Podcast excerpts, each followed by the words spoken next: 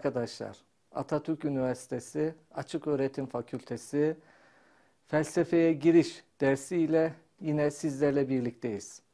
Bugünkü dersimizin konusu ikinci ünite. Felsefenin bilim, din, sanat ve metafizikle ilişkisi. Alt başlıklarımız ise birincisi felsefenin bilim, din, sanat ve metafizikle ilişkisi. İkincisi felsefi problem nedir? Üçüncüsü felsefenin disiplinleri. Dördüncüsü ise felsefenin etkileri ve sonuçları. Ünitemizin ilk konusu felsefenin bilim, din, sanat ve metafizikle ilişkisi. Felsefe ve bilim ilişkisi. Felsefe ile bilim arasında ortak yönler olduğu kadar farklı yönler de vardır. Felsefe ile bilimin ortak yönü her ikisinin de konusu ve amaçları bakımından birbirleriyle benzerlik göstermesidir. Her ikisinin de konusu ve amacı evreni, dünyayı, insanı ve toplumu kavramak ve açıklamaktır. Felsefe ile bilimin konusu ve amacı aynı olmasına karşın bu konu ve amaç için kullandıkları yöntemler birbirlerinden farklıdır. Felsefe evreni, dünyayı, insanı ve toplumu tümden gelimsel, dedüksiyon, akıl yürütme sonucu kavramsal olarak açıklarken bilim tümevarımsal, endüksiyon, akıl yürütme ve deney gözlemle olgusal olanın genel yasalarını açıklamaktadır. Felsefe ulaştığı bilgileri olgularla değil, kavramsal ve mantıksal kanıtlarla temellendirir.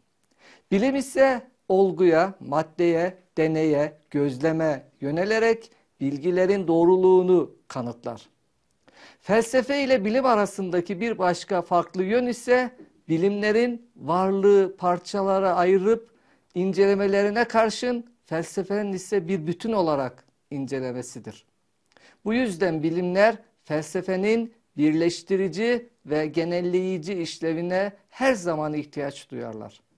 Felsefe ve bilimin diğer bir farklı yanı ise felsefenin ürettiği bilgide pratik bir yarar gözetmemesidir. Felsefenin işlevi insana pratik bilgi ve çıkar sağlamak değil, onun bilgiye ulaşma arzusunu ve merakını gidermektir. Buna karşılık bilim ürettiği bilgiyle doğaya egemen olmak, onu kendi çıkar ve istekleri doğrultusunda değiştirmek ister. İkincisi felsefe ve din ilişkisi. Her ikisi de birbirinden farklı iki disiplin olmalarına rağmen tarihsel süreç içerisinde zaman zaman birbirlerine yaklaşmışlar ya da uzaklaşmışlardır. Felsefe ve din yöneldikleri amaç bakımından benzerlik taşırlar. Her ikisi de evreni, dünyayı, insanı ve toplumu kısaca en temel olanın anlamını ve ne olduğunu anlamaya amaçlar. Evren nasıl meydana gelmiştir? İnsan nedir? Mutluluğun kaynağı ve amacı nedir? Ölümsüzlük nedir? gibi sorular hem felsefenin hem de dinin kapsamı içine girer. Fakat bu sorulara cevap ararken kullandıkları yöntem farklıdır. Felsefe insanın aklını, mantığını ve bilimi temele alır. Verilen cevapları eleştirir, yeniden sorgular veya bunlar arasından uygun olanı seçer. Aklın ve bilimin yeni verileri doğrultusunda cevaplar üzerinde ya düzeltmeler yapar ya da yeni cevaplar ileri sürer. Felsefenin eleştirel, şüpheci ve akılcı yaklaşımına karşılık din getirdiği cevaplarda şüpheye, eleştiriye ve sorgulamaya yer vermediği gibi imkan da tanımaz. Dinin kaynağı ilahidir. Dinde cevaplar vahiy yoluyla ve Tanrı'nın elçileri sayesinde indirilen kutsal kitapta bulunur. Dinde cevaplar inanç yoluyla mutlak, değişmez ve tek gerçeklik olarak kabul edilir ve inanılır. Görüldüğü gibi amaçları bakımından aynı olsalar da felsefe ve din geldikleri kaynak ve yöntemler bakımından birbirinden kesinlikle ayrılır. Üçüncüsü felsefe ve sanat ilişkisi. Felsefe ve sanat insana ait bilgi türü olarak beceri ve yaratıcı düşünmenin ürünleridir. Bu nedenle felsefe ve sanat işlevleri açısından birbirleriyle benzer amaçlar içermektedirler. Filozof evreni, dünyayı, insanı, toplumu aklına, mantığına ve bilimin verilerine göre açıklarken sanatçı bunları duygu ve hislerine göre anlatmaktadır. Felsefe varlığı kavramsal, mantıksal ve tümel olarak açıklarken sanat güzellik ve hoşlatma ölçütü çerçevesinde anlamaya çalışır. Sanatçı doğrudan doğruya kendi yaratıcı, hayal ve düş gücüyle oluşturduğu gerçekliği veren eserler yaratmaya çalışır. Felsefe ve sanat insanın öznel ve yaratıcı bir etkinliğinin ürünüdür. Fakat felsefe diğer bilgi türlerini eleştirdiği veya sorguladığı gibi sanatı da eleştirir veya sorgular. Felsefe ve metafizik ilişkisi. Metafizik sözcüğü milattan önce 1. yüzyılda Aristoteles'in kitapları sınıflandırılırken kullanılmıştır. Aristoteles'in varlığın nedenlerini ve temel ilkelerini konu alan kitaplarına fizik ötesi veya fiziğin dışında kalan anlamına gelen metafizik adı verilmiştir. Aristoteles'e atfedilerek metafizik başlığı altında toplanan konular Tanrı, varlık, ruh, ölümsüzlük gibi ilk ve son soruların sorulduğu, duyu ve deneyin ötesine geçen bilgilerin içerildiği alanlardır. Bu anlamıyla metafizik, duyu, deney ve doğa ötesinde konularla ilgili akılsal açıklamaları içeren ve zaman bakımından diğer felsefe alanlarından daha önce gelen bir felsefe disiplinidir. Metafiziğin problemleri ve konuları üç başlıkta toplanmıştır. Birincisi genel olarak varlıkla ilgili sorular. İkincisi evrenin yapısı ve oluşumu ile ilgili soru ve konular. Üçüncüsü ise Tanrı ve ruhla ilgili konular. Metafiziğin bu konuları ve problemleri felsefe tarihi içinde birçok filozof tarafından farklı yaklaşımlarla açıklanmıştır. İnsanı ve varlığı ilgilendiren bu problemler günümüzde de çeşitli açılardan var olmaya devam etmektedir. Dersimizin ikinci konusuna geçiyoruz. Felsefi problem nedir? Felsefi problem bilimsel problemlerden ve günlük yaşantıdaki problemlerden farklıdır. Felsefi problemler nelerdir? Felsefeciler genellikle kendi amaçlarının insanı ve evreni anlamak olduğunu ileri sürerler. Bu çok geniş bir alan olup bu konuyu daha da bir seferde açmak oldukça zordur. Bu nedenle böyle büyük bir problemi daha küçük parçalara bölmek gerekir. Örneğin Ankara ile İstanbul'un arası kaç kilometredir diye sormak bir felsefi problem değildir. Buna karşılık uzaklık nedir ya da uzay nedir sorusu felsefi bir problemdir. Yarın yağmur yağacak mı sorusunun hiçbir felsefi problem özelliği yoktur. Buna karşılık bilgi nedir? Felsefenin temel inceleme sorusudur. Tüm kuğular beyazdır önermesi hayvan bilimcilerini zor durumda bıraksa bile felsefeciler için bu bir sorun değildir. Fakat hakikat ya da doğruluk nedir sorusu felsefecilerin öncelikle araştırdıkları bir felsefe sorunsalıdır. Sezar'ın ölmesi bir olaydır. Ya da iki kere ikinin dört etmesi bir doğrudur. Bu olgular tarihçilerin ve matematikçilerin ilgilendikleri olgulardır. Felsefeci olgunun ne olduğunu bilmek ister. Saat kaçtır sorusu yerine zaman nedir sorusuyla ilgilenir felsefeci. Üzerinde giydiğin pantolon annenin sana doğum gününde aldığı pantolon mudur gibi bir soru felsefi soru olamaz. Fakat aynılık nedir ya da benzerlik nedir sorusu felsefi sorudur.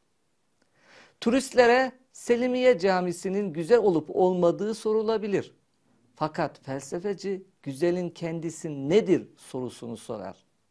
Bu tür soru çiftleri çoğaltılabilir. Bir tanesi felsefi problemken diğeri değildir. Tüm bunların sonucu şunu öne sürebiliriz. Tüm felsefi problemler geneldir. Parçayı ya da bütünü içermeyen sorular genellikle felsefi problemler değildir. Dersimizin üçüncü konusuna geçiyoruz. Felsefenin disiplinleri. Felsefenin ilk temel disiplini bilgi kuramı yani epistemolojidir. Epistemoloji bilginin ne olduğunu, hangi yolla elde edildiğini, amacını araştırır.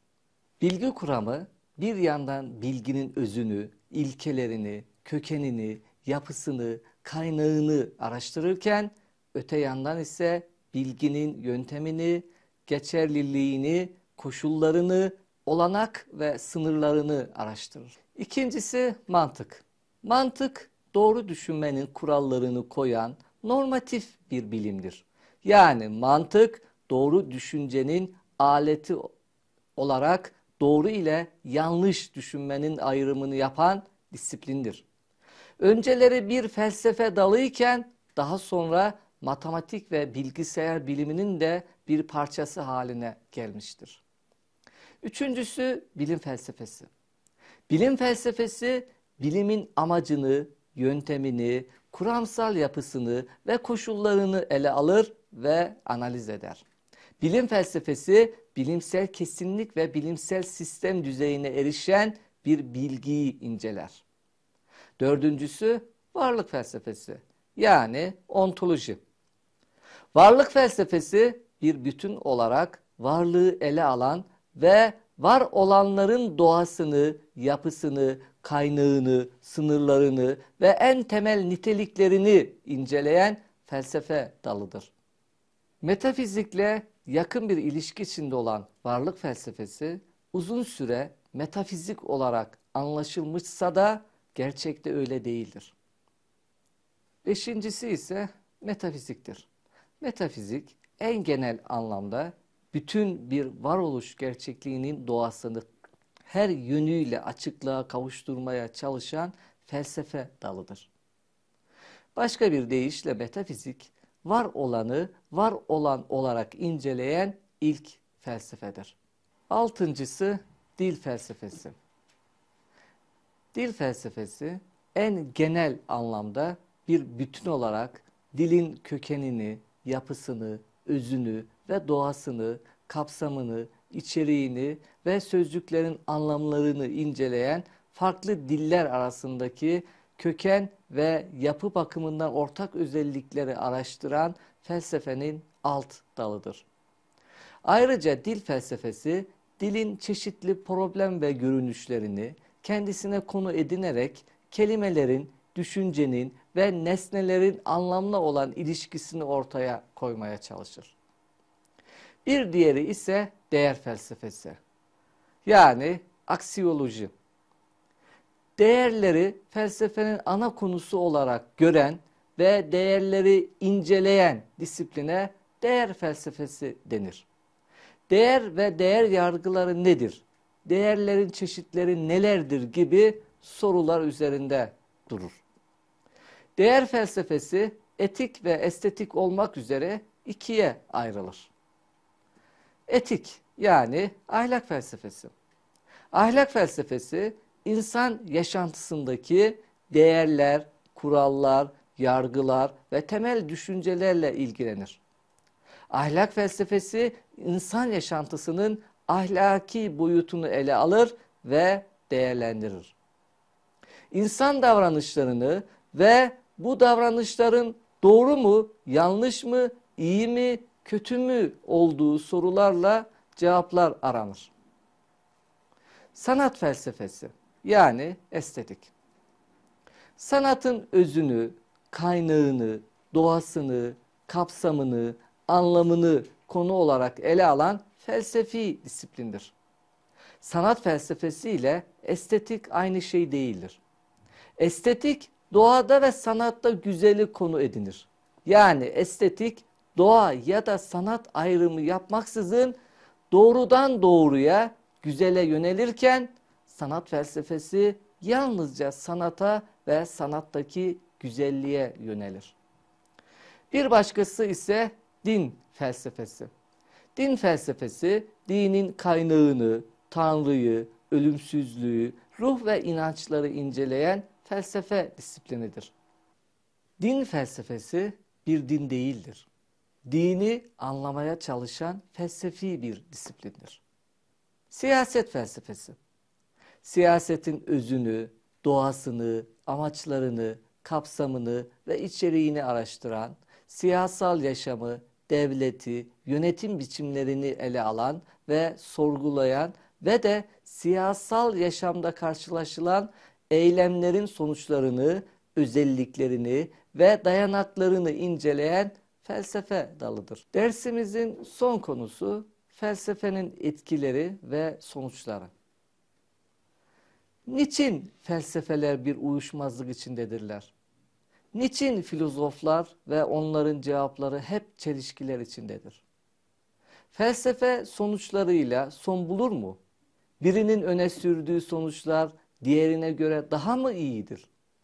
Tüm bu soruları soran ve cevap arayanların kafasında yalnız bir tek hakikat ya da gerçeğin olduğu fikri vardır. Acaba tek bir doğru, tek gerçek ve tek hakikat mi vardır?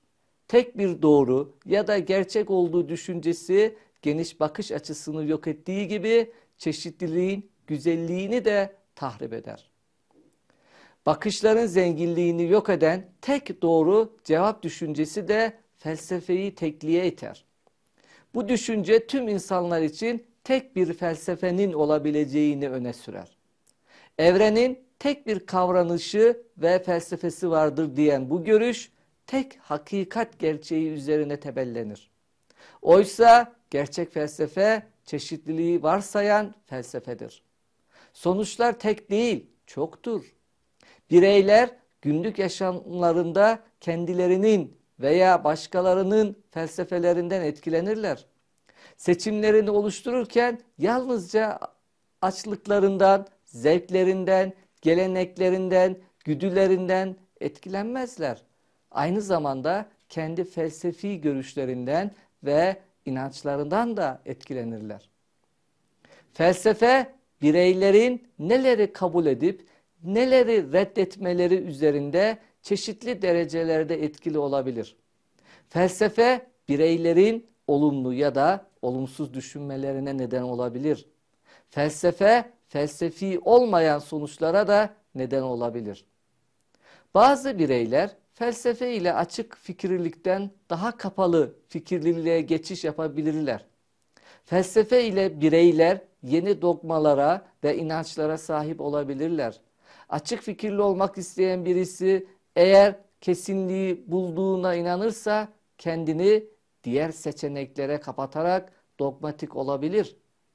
Felsefe kendinde son değildir. Fakat kesin bilgiye ve sona ulaşmak için bir çabadır. Gruplar ve toplumlar felsefelerden etkilenirler. Kendileri için değerli gördükleri felsefeler için savaşı bile göze alırlar. Demokrasi ve dünyayı daha emniyetli yapmak için demokratik olmayanlarla savaşın gerektiğine inanan toplumlar felsefe ya da fikirler adına savaş verirler. Yaşamın şartlarını ve tarihi değiştirmek isteyenler bir düşüncenin peşinde koşarlar. Felsefe bu tür fikirlerin ve ideaların temelini oluşturur. Fikirleri ve düşünceleri besleyen felsefeler toplumun istenilen doğrultuda değişmesini de kolaylaştırır. Uygarlık aslında felsefenin bir ürünüdür.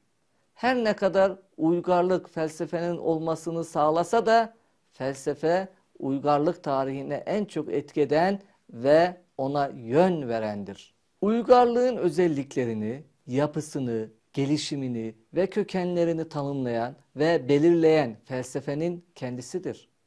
Böylece felsefe kültürün değişmesini sağlar.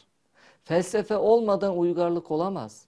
Değişik uygar, uygarlıklar değişik felsefelerin üzerinde yükselirler. Tüm bu açıklamaları ve değerlendirmelerin ışığında diyebiliriz ki felsefe insanı insan yapan en önemli düşünme etkinliğidir. O halde felsefe insanları bilinçlendirme, düşündürme ve birey yapma açısından gereklidir. Felsefe toplum ve devlet içinde yaşayan insanların insan haklarını anlaması ve geliştirmesi için de gereklidir. Daha da önemlisi felsefe insanlar ve toplumlar arası hoşgörüyü sağlar. Böylelikle bugünkü dersimizi de tamamlamış olduk. Bir başka dersimizde görüşmek üzere, hoşça kalın.